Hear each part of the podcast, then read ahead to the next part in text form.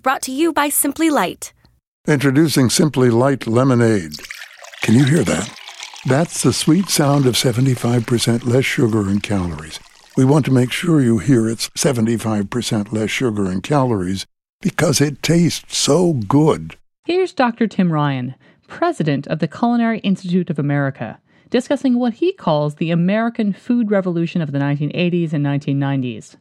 When American chefs yet again struggled to throw off European dominance in the kitchen and establish their own uniquely American style of cooking. So some people say that this was an American food evolution. I really prefer to, to think of it as a revolution because we were really making a radical and dramatic departure from what had happened. This new generation of chefs in America, some like Wolfgang Puck, who came from Europe, Others were trained at the CIA, like Larry Forgione or Dean Fearing or, or Jasper White, uh, and some completely representative of the region they were born in, like Paul Prudhomme. Uh, basically looked to Europe and said, why, why are these folks the masters of the culinary universe? We have great products, we have great tradition, we have great history, we have all these ethnic influences, and we can do it. It was a really exciting time. From Parkinson to Puck, to Prudhomme. It seems little has changed in a hundred years of American cooking. But back in the 1870s, Parkinson's letter didn't fall on deaf ears.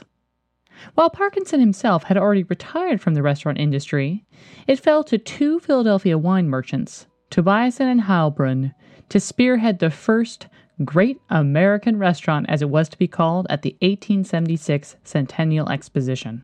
Built at the heart of the fairgrounds, the massive two story, specially built restaurant could seat a total of 5,000 people at a time, including a banquet hall that could hold an additional 600. The building also featured private parlors, reading rooms, smoking rooms, even indoor bathrooms. Quite the luxury for an 1870s fair restaurant.